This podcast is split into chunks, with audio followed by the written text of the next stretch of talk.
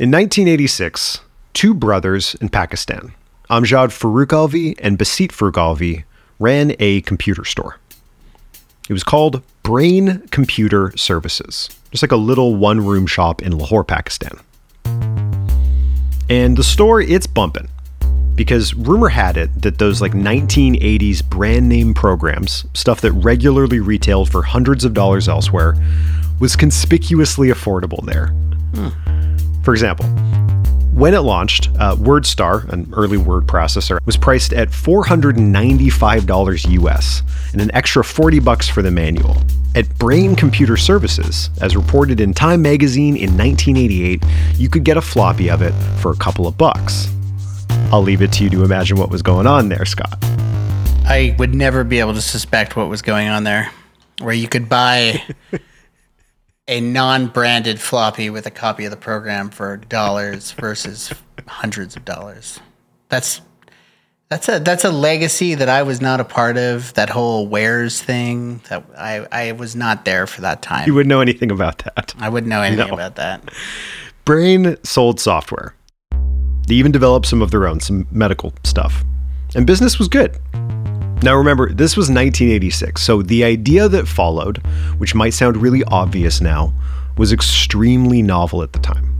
And the idea was what if they were to include on all of these floppies they're selling a self replicating program, a form of copyright control, so that the software, whether the stuff they were developing or the third party software that they were selling at just bargain basement prices, wouldn't get copied and resold in the early days, like the original IBM PC virus, Brain, was written as a sort of copyright protection tool by two brothers in Pakistan. That's Dan, aka the malware historian. We're going to get back to him. The software replaced the boot sector of a floppy disk with a copy of the virus and moved the boot sector somewhere else. And there's really two important things about this virus. First, it was basically harmless. It avoided infecting hard disks, so the user's data was never at any risk, just the software that was supposed to be on that floppy. And second, it displayed a message on the user's screen, which read Welcome to the dungeon.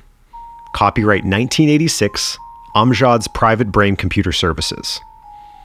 And then it listed a physical address 730 Nizam Block Allama, Iqbal Town, Lahore, Pakistan.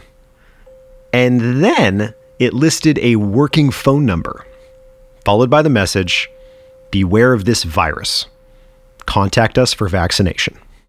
So they, so you, so let me get this straight. They created a little virus program to prevent people from stealing their software, even though their store was probably selling likely reproductions of other people's software? Yeah. Okay. Okay. Just just checking. I just just, just wanted some clarity. yeah, it is a, is a good good point of clarification. Now, most modern viruses would not directly advertise the brick and mortar physical location of its developers or you know, like a convenient phone number for contacting them.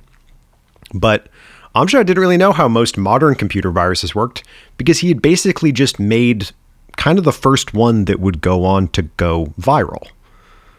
Because it was on hundreds of thousands of floppy disks that had started making their way around the world with his phone number in it. And eventually, the phone starts to ring.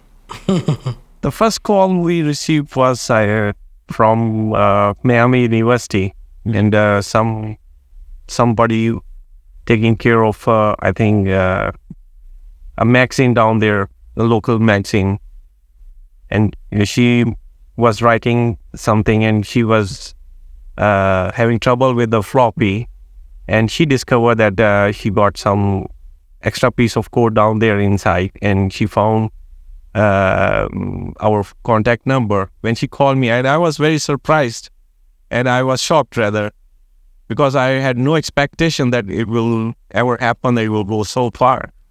That is edited from a 2011 documentary where security researcher Mikko Hyppönen traveled to Lahore to interview these brothers, creators of the first successful computer virus. 38 years later, Brain, that little shop, still exists. Uh, brain.net.pk. You can go there. They're a Pakistani IP. They did very well for themselves. Oh my god, they got they're like a fiber internet provider. They're like a big deal now. Yeah. W- one gigabit speeds. It's better, better than we got up in here in Canada. Literally better than Anyway. what I have. Literally better than what I'm talking to you on right now. These guys are doing it in Pakistan. They have their own cloud platforms. This episode is brought to you by Brain. Anyway, But it is with them that a history begins. This history of malware. Today, malware is about big money and big data. It's about nation state actors and vast criminal enterprises. It's big business. But in 1986, it was two brothers with a crazy idea, some floppy disks, and a dream. Dan, who we heard from earlier, is a historian of this world, a malware historian. as time went on, viruses became more of a tool of the hobbyist programmer who really just wanted to have some of their creations out there in the world. Like I said before, you know, they they really want to make their mark on the world, and this is one way you can certainly do it. It might not be a good mark, but you're making you're making an impression on people. He's almost like an Indiana Jones historian. Like he goes to the ruins. He finds the actual old viruses, the actual hardware systems they ran on, and he runs it just to see what it's going to do. that's great. Honestly, great. So we called him up to hear his story, just to try and understand like how have we gotten from that little shop in Lahore to all of this? And what kind of strange stuff he's discovered woven throughout that history. Our conversation with Dan, aka danooct1, aka the malware historian. Wait, wait, wait, wait, wait, wait, wait, wait, wait, Wait, wait, wait, wait, wait, wait, wait, wait, wait. What's up, Scott? You know how there's all that like conversation about like viruses frozen in the ice in like Siberia and stuff. And Oh, dang. Everybody's worried Yeah, about like totally. old viruses coming up and like reinfecting and things like that. Imagine Dan did that. Imagine Dan brought back some old worm or virus from way back in the day, put it onto like a 1991, you know, PC, and then bang, all of a sudden it's like running around the internet like causing havoc. Could you imagine? Yeah, yeah. It was laying dormant on a floppy disk, one of the one of the big ones, and he just unleashes it on the world. modern antivirus just doesn't even pay attention to it. It's just like this is Totally, it's not yeah, inoculated it's like against this it. is old. It's like it doesn't matter. Like we don't need to worry about these anymore. They're not Nah, even in fine. the database. and boom, suddenly it's a it tur- there's a zero day for iPhones hidden on an old old floppy disk from 1994. How does that work? Let's find out. Here on Hacked, Here on the second time.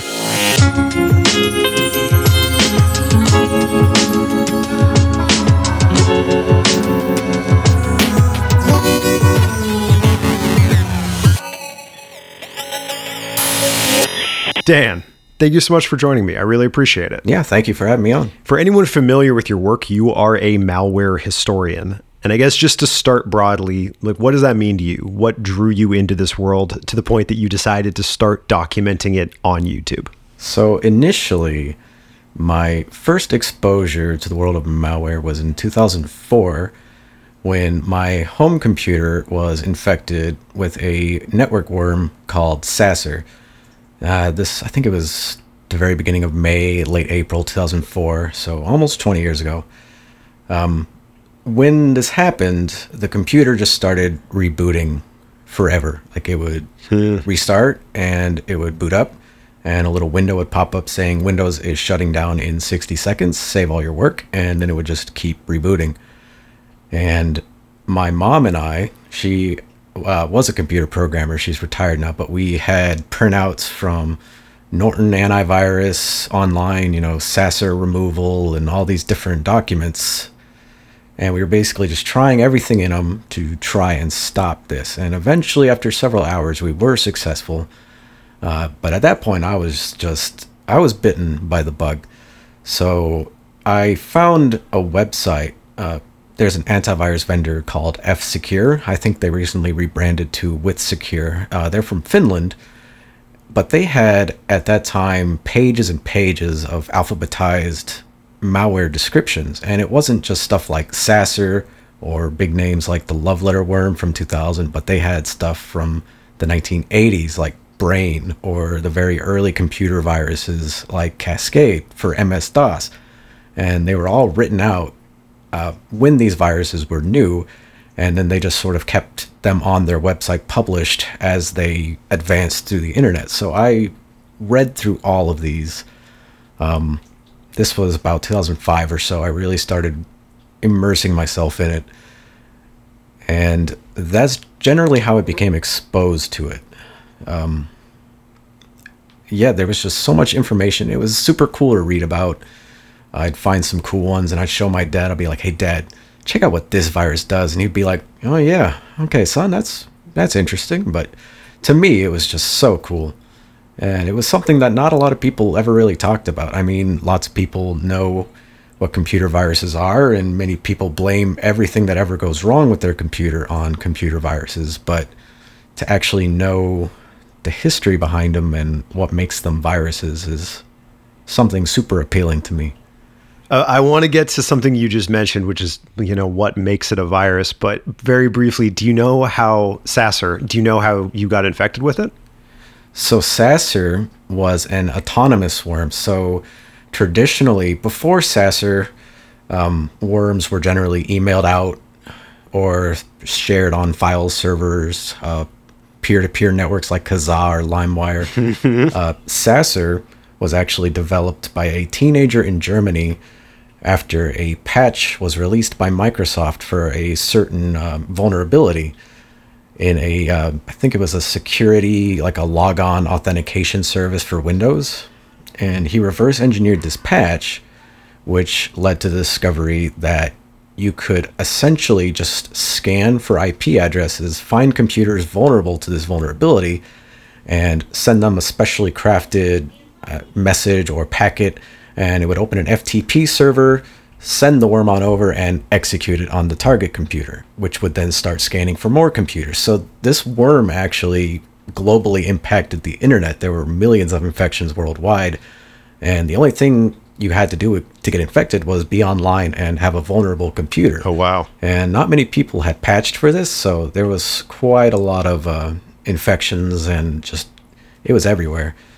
Uh, it was very similar to a worm the previous year called Blaster, which affected a different vulnerability, but the end result was the same, where the computers were rebooting over and over. You um I mean, the way I found you, you broadcast yourself letting these viruses infect a system that you control. What what is your setup for this? Like, what are your personal security processes? Like, what's your rig, man? Like, how how are you doing this? so initially, um, I started making videos in high school when I stumbled upon a few live malware samples. I think it was the love letter worm, mm. some random MS DOS virus, and the Happy 99 email worm from late 1998. Um, I think it was just some random forum post somewhere. Somebody said, "Hey, I found these cool bugs, you know, whatever," and I managed to find them and download them, and that was my first exposure into actually seeing in action these viruses and worms that I'd read so much about. And at the time, I took an old desktop computer that our family no longer used. It was just sitting in a closet gathering dust. I pulled it out and just tried them out. I was like, I wonder if this works. And the love letter worm did work. Uh, I think it was a Windows XP computer and it worked just fine. This was late 2008. Uh, and that's when I started thinking, well, maybe I could format this and install something like Windows 98 or MS DOS even and see does this work? And as I did this more and more, I'd find more and more things that did work, and eventually found a huge database of pretty much every sample I had ever read about.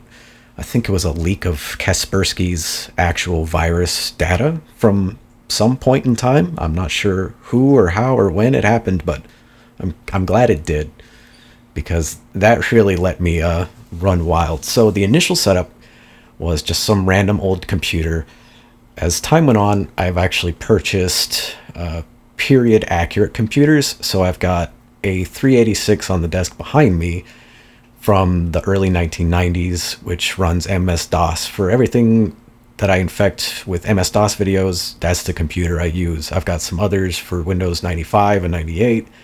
Um, I've used virtual machines in the past, which is just you know virtualization software and a shared folder set up with my host computer. Uh, but now I like to try and kind of keep the authentic feel of what you would see and experience back in the day if you had actually been infected with this stuff. Yeah, the authenticity comes through. The like the way you capture it on the screen, it it feels you can imagine being in a basement in like 2003 and getting a dodgy file on LimeWire and a bunch of bad stuff unfolding. It's funny you mentioned that. Uh, I've gotten quite a few comments over the years like what's wrong with this guy's lights? Does he not pay, you know, like enough for electricity? Why is he always in the dark? And to answer that, it's it's mainly just um, I don't want, especially with CRT monitors with the glass front, I don't want the reflections coming off of light or anything like that. So it's easy just to turn off all the lights. And when I really ramped up doing this, I was in college and I lived with three other roommates at the time. And the only time period I would really ever have to record videos in peace without loud things happening all the time was in the dead of night. So I would always record after the sun went down, everybody went to bed, and that's that was my prime time to actually get this stuff done. So, mm. so much of the uh, the stuff we talk about on this show is like is very modern things, and a lot of that has to do with like nation states going after each other, big, massive, organized cybercrime rings. And I'm watching your videos, and I feel almost like a warm, fuzzy sense of nostalgia. Is not to say that some of these things aren't really destructive, that there isn't harm, but like that early 2000s malware uh, i think of the like i think it was the lacana worm that had like a homestar runner payload to it right like i guess one i just want to reflect on that sense of nostalgia and almost a sense of humor some of them had and use that as a jumping off point for like what's your favorite era of these things? You get the 80s 90s 2000s what are you drawn to personally? So i am most drawn to well it's hard to pick an era. Sure. uh, probably early 2000s, late 80s to early 2000s, just generally because at that point in time, there was no way to really make malware that's only purpose, its only purpose was to, you know, as it is today, gather money, intelligence, steal data, credentials, whatever. Um, back then, this was essentially the way to promote your creation to the world. So a lot of them were very in your face. They had calling cards there were wars that developed between various virus groups. Um, there was just so much going on. They got right in your face. I especially like all the MS DOS viruses that print out graphics on the screen because MS DOS is a very text based operating system. Almost everything you do is through the command line. Graphics are reserved solely for programs that you might run or Windows.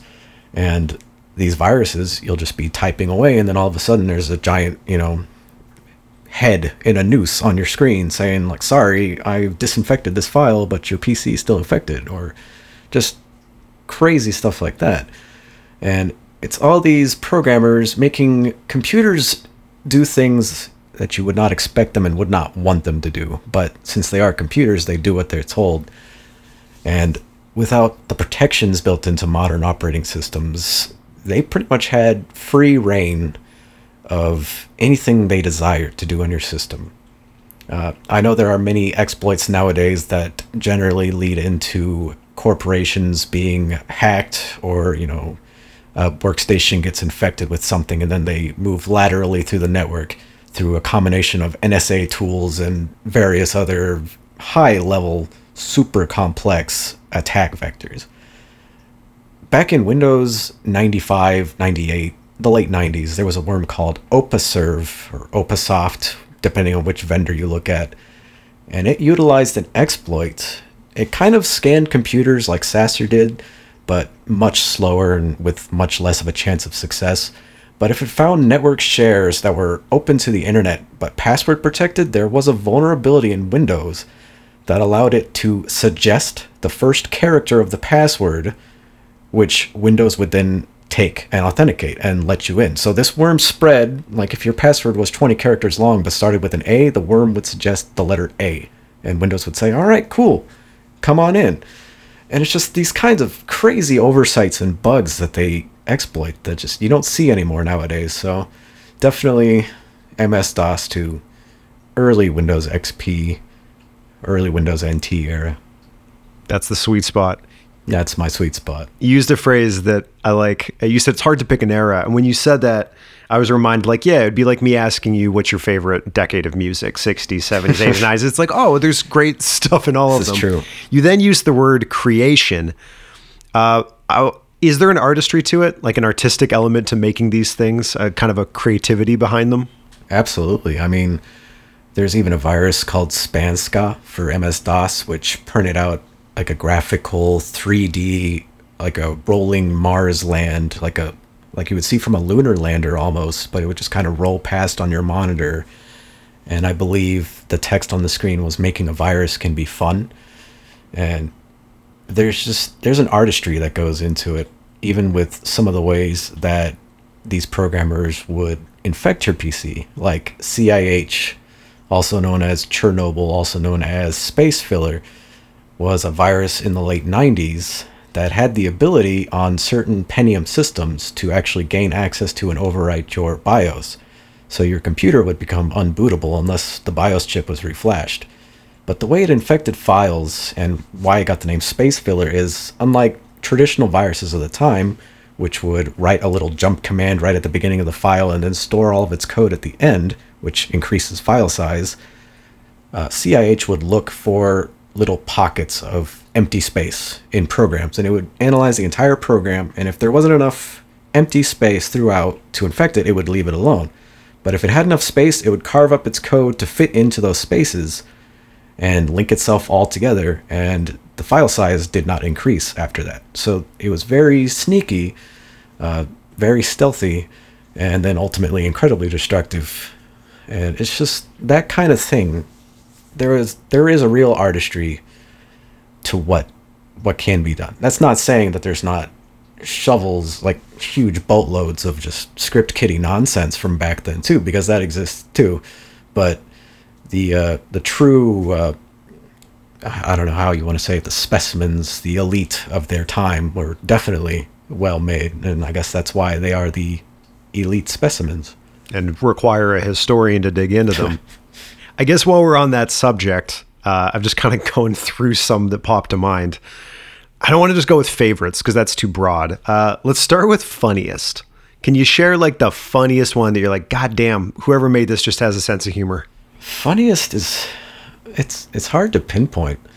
Um, I mean, there's subtle humor. There's stuff like the one half virus on MS DOS, which it infects your boot sector. So every time you boot your PC, it runs to. Uh, it infects floppy disks when you use them, and then every time you boot, it encrypts the last two cylinders of data on your hard drive, and it starts at the end and starts working its way back towards the middle, two cylinders at a time, tiny amounts of data. And when you try to access those encrypted cylinders of data, uh, one half in memory will detect that, decrypt it for you, and then present the data normally. When it gets to the halfway point of your hard disk, you boot your PC and you get the message, This is one half. Press any key to continue." And that's all you see.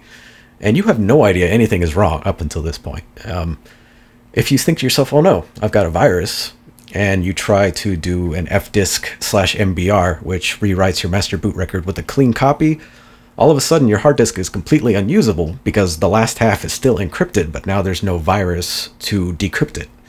So it's the sort of like I got you humor, you know? It's it's not traditionally funny. There are a lot of viruses and worms that do try to be funny. There are some that are just like obnoxiously immature in the way they do these things. I'm trying to think of a good example. Like it's just like there's one I think it's a worm called Badass and it sends you an email that it's got a little smiley face icon and when you run the worm it pops up this message box I think it's in Dutch but it translates to like this user like cannot run the program because he does not wash his ass or something like that. Is this true? And it's got a yes and a no, and you try to hit no, but the no button jumps around, and you can't you can't click it. You you're forced to click yes, and it's just there's there's really it's it's up to the author to be really funny. I, guess there is one that was tongue in cheek. Uh, it was an email worm called Dumbass. So this was early 2000s, right around the time when Love Letter would spread and uh, Anna Kournikova and stuff like Melissa, which were mass mailed and they'd have enticing things like check the love letter coming for me, or here's a list of uh, triple X porn website passwords. Click here now, and then you know you, your your file name would be love letter for you dot text dot vbs or some obvious double extension that anybody who's computer savvy would know would infect your PC, but everybody else had no idea and would just run them. So the dumbass worm would send it out, and it's like, I can't remember exactly what it says, but it's like, here, just run this file, dumbass. And it's like obvious virus.txt.vbs.pif.scr.bat.exe. And it's got this huge chain of file extensions. And it's just, it's just taking the piss out of, I guess, all these users it thinks are just complete dumbasses, hence the name. I don't know if it reveals something about me not being as mature as I think I am, but the washer ass one struck me as kind of funny. Oh, it it's funny. Don't get me wrong; it is very funny, but it's just Yeah. not quite you know the highbrow comedian level humor that you see on Netflix. That we crave. Yeah. Right. Okay. So funny. Let's just swing to the other side of the pendulum. The least funny. Like, have you ever been scared or at least unsettled? So, scared happened quite frequently in the early days of me recording this because I would just read about something and it says this virus activates on September 19th. So, me having never seen it before would put it on floppy disk, pick up my camera. In the early days, I have these super shaky freehand cameras and it's really crappy video. Like, this was me, the high school student, just shoving this camcorder in the screen. So I fire it up, start recording, never seen it before, and I'd switch to September 19th and I'd run it, and it's just full screen, immediately blaring music or like loud PC speaker, and I would shake. You know, it, it, it would surprise me because I'd never, never experienced it before. So these things, they just pop up when you're not expecting them. And it's just, they can be very surprising um, when I think of like scary on a level of what it does, that's a little trickier. I, I guess it depends on how prepared you are for viruses. Like stuff like WannaCry and uh, NotPetya, that's pretty scary because that, you know, first one encrypts all your data and the second one is just a wiper. And if you can't recover from that, you're pretty much screwed. This episode is brought to you by Shopify. Forget the frustration of picking commerce platforms when you switch your business to Shopify, the global commerce platform that supercharges your selling wherever you sell. With Shopify, you'll harness the same intuitive features, trusted apps, and powerful analytics used by the world's leading brands. Sign up today for your $1 per month trial period at shopify.com slash tech, all lowercase. That's shopify.com slash tech. Why is it that with sparkling water, I'm always playing guessing games with what flavor I'm drinking? Is it citrus? Is it aluminum can flavored? Mm, not sure. Sparkling ice, though, they really mean flavor. Like in your face flavor. Orange mango, black raspberry. Don't even get me started on the strawberry lemonade. Kiwi strawberry slid right into my taste buds DMs last night and let them know who's boss. No subtleties there, and no sugar either. But it does have vitamins and antioxidants. Find sparkling ice at a major grocery store or club retailer near you. Sparkling ice. Anything but subtle. The longest field goal ever attempted is 76 yards. The longest field goal ever missed? Also 76 yards. Why bring this up? Because knowing your limits matters, both when you're kicking a field goal and when you gamble. Betting more than you're comfortable with is like trying a 70 yard field goal, it probably won't go well. So set a limit when you gamble and stick to it. Want more helpful tips like this? Go to keepitfunohio.com for games, quizzes, and lots of ways to keep your gambling from getting out of hand. When you need mealtime inspiration, it's worth shopping Kroger, where you'll find over 30,000 mouthwatering choices that excite your inner foodie. And no matter what tasty choice you make, you'll enjoy our everyday low prices, plus extra ways to save, like digital coupons worth over $600 each week. You can also save up to $1 off per gallon at the pump with fuel points. More savings and more inspiring flavors make shopping Kroger worth it every time. Kroger, fresh for everyone. Fuel restrictions apply. Something we talk about internally when we make this show has to do with like I guess the ethical boundaries of walking the fine line between education and entertainment. Like we, we tell cybersecurity stories. Um, I'm curious, like, how do you navigate the ethical implications of showing stuff, making sure that you're creating something that's like informative and interesting without encouraging anything malicious? So, funny story actually. Um, I do just try to show these things. Um, I don't offer any sort of download link for anything that I feature in my videos, although that is probably the number one question. I've probably been asked that more than anything else, several thousand times at least. Where do you get your viruses? Um, on rare occasions, people have stumbled across them. I've gotten a few that were like, I ran this thing I saw in your video, and now my computer is all fucked up. What do I do? and I have to respond, I, I'm not tech support. Like, I'm sorry you did that, but these videos aren't just, you know, for fun. These are actual malware. And then there was another side of that same coin where I'd get a lot of people saying, I wrote this virus that I'd like for you to make a video on. How can I send it to you? And I got so many of these kinds of requests that at one point I had a forum where I opened it up. I made a little short lived series called Viewer Made Malware. I was going to ask so about that. That if, was my next question. Right. Yeah. So if if you wanted to, you could write this and you would put it on my forum with the description of everything it does, and I pick the coolest stuff and I'd make a video of it. Um, after a certain number of them, there was one that was like a ransomware. I can't remember what it was called, but it got picked up by a security researcher on Twitter who started posting about this as if it was a new threat, and they posted, you know, MD5 hashes, and they're like, here's how to detect it. It's been submitted. And then like the person who wrote it was like, oh, I wrote this for Dan, you know? And I was like, yeah, this isn't sort of. like an actual threat. they had like a, a, a backdoor key you could use to decrypt everything, but it was still kind of a, a hairy situation because I kind of indirectly contributed to this thing being created by virtue of having this series.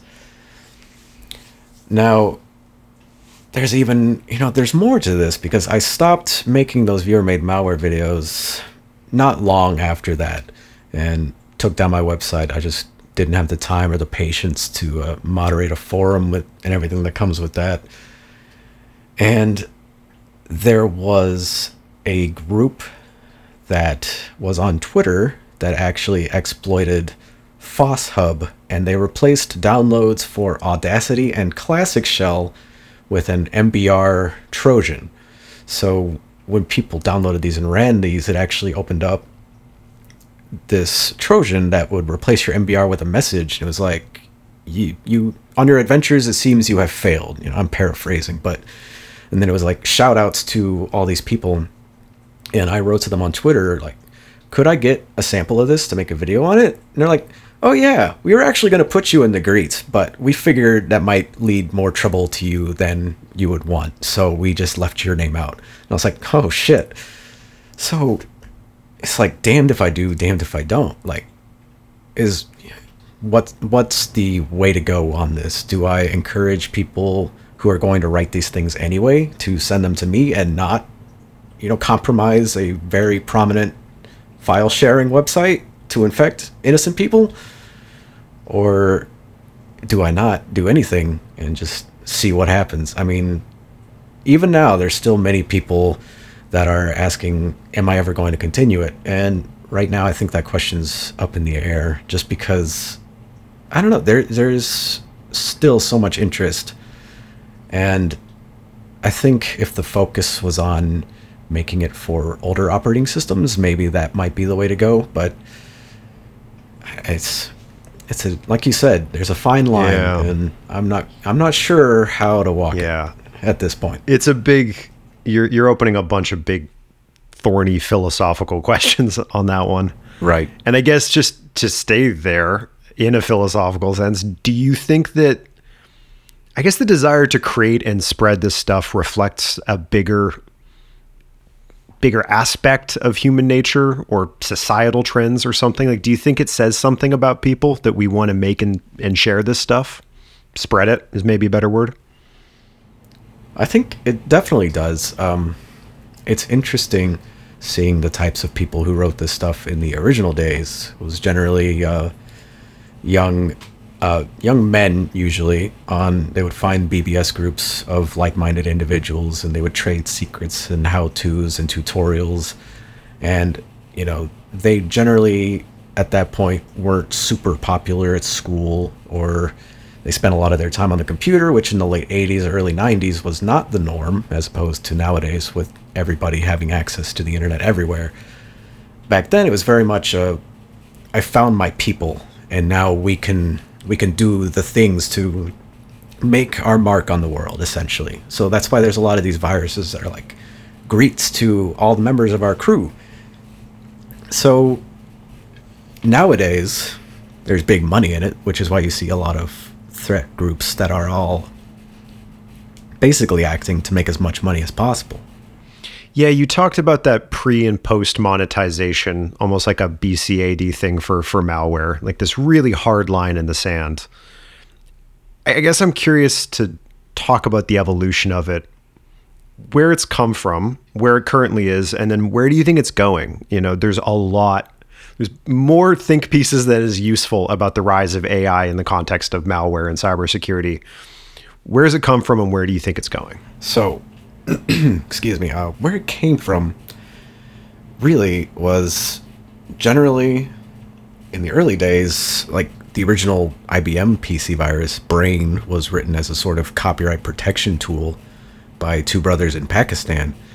And as time went on, viruses became more of a tool of the hobbyist programmer who really just wanted to have some of their creations out there in the world.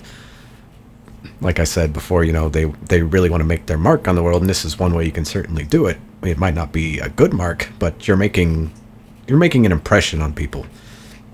And with that, that sort of drove the the hobbyist angle from the late 80s to probably the late 90s with the advent of the internet becoming more popular everywhere the focus shifted from traditional computer viruses to worms which are uh, executables that don't infect files they don't infect a host file to spread themselves but instead they just spread via user interaction or an exploit and with these online groups, you now have groups that are starting to fight with each other. You see it before in the early 90s with some BBS boards, you know, the bulletin board systems between various virus groups. And you know, this group sucks. We're the best. And they'd write it in their virus, you know, in the little comments you'd see, like, we hate these guys. They suck.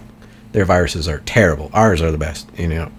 Just back and forth. But that really exploded with the advent of the internet. So now you have the ability to reach millions of PCs around the world very quickly, as opposed to the early days where you were basically limited to the physical area around wherever you released it on a floppy disk and you hoped it would spread somewhere beyond it.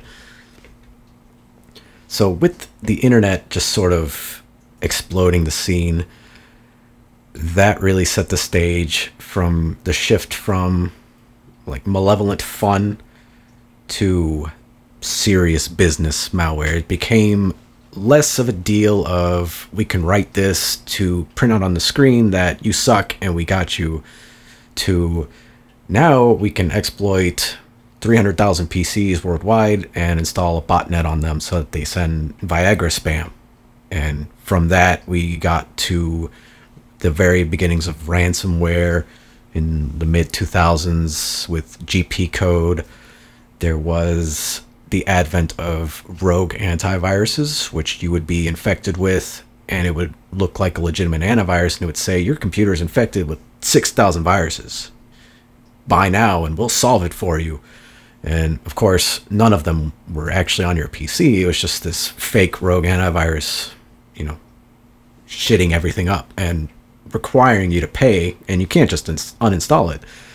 And from that, you know, it just evolved further to especially with cryptocurrency, what we see now with uh, ransomware, you know, nation state actors. It's just there's no more uh, joy or fun that you can really see behind the code, at least with the big stuff. There's no more joy or fun behind the code. And I guess on that note, you know, we're, we're on the nation state cybercrime, organized crime level now. Where do you think it goes next? See, that's something I've been thinking about. Like, where do we go next? I mean, we've had, you know, the United States and Israel create and release Stuxnet, and that's been in development since the mid 2000s. And now we see the NSA, who have developed all of these specialized exploits that have been leaked, and we see responses to those leaks, and it's just, I'm not sure where we go. I mean, NotPetya was a huge global event, and I'm surprised we really haven't had significantly more of those. So I'm guessing uh, there's going to be something, you know, more along the lines of NotPetya, where you know the the target was Ukraine, ended up impacting you know, global shipping with Maersk, and I imagine we'll see some more attacks along those lines, you know, because with these cyber attacks, it's very easy, or at least easier, to obscure their source and where they're coming from. Yeah, just more of these giant global, I don't know, attacks with unclear perpetrators and unclear targets and unclear goals. Right. Maybe, maybe I should uh, relaunch viewer-made malware and you know just release some of those into the wild, and then we'll have some of the fun Yeah, sure. right back into it. Yeah, That'll- sure. That'll balance it out. Yeah, we, we- it needs to fork. We need like the really scary, serious stuff that's basically like standing in for organized crime and warfare. And then we need the memes, man. We just need the, the good times Yeah. uh, infecting your Memes, system. memes are great, especially when they take over your PC and you can't do anything anymore. Okay, so I've taken up a bit of your time. I, I, I want to close with this one. I, I read an interview you gave years ago in kind of prepping for this little bit where you described malware as kind of a cultural artifact. Uh, I've spoken a bit to this, but I think you likened it to American Civil War rifles and Soviet space gear in terms of like being able to witness a technological evolution through it. And I'm curious, how do you think future generations are going to look back at the malware of our era? That's an interesting question. Um, I think the biggest thing is going to be the impact that the malware has, uh, as opposed, you know, there won't be so much emphasis on how did it spread or you know what new exploits did they use, but how far-reaching was it, and you really started to see that line of thinking or emphasis on malware with these worms as they rose to prominence in the early 2000s. But I think now more than ever, as security has taken on new meaning for organizations, and you know, with the Apple iPhone being super locked down, it's going to be, you know, how successful was your malware able to be? Because it doesn't matter just, you know, how crazy or innovative it is if it doesn't infect much, if it doesn't make much of a difference in the grand scheme of things. I think, you know, the larger disruption that there can be would be a measure of how we look at malware going forward. It's about how big the ripples in the pond are. Right. Dan, thank you so much for sitting down with me, man. This was a really fun one. Well, yeah, thanks for having me. This is yeah, it was a lot of fun.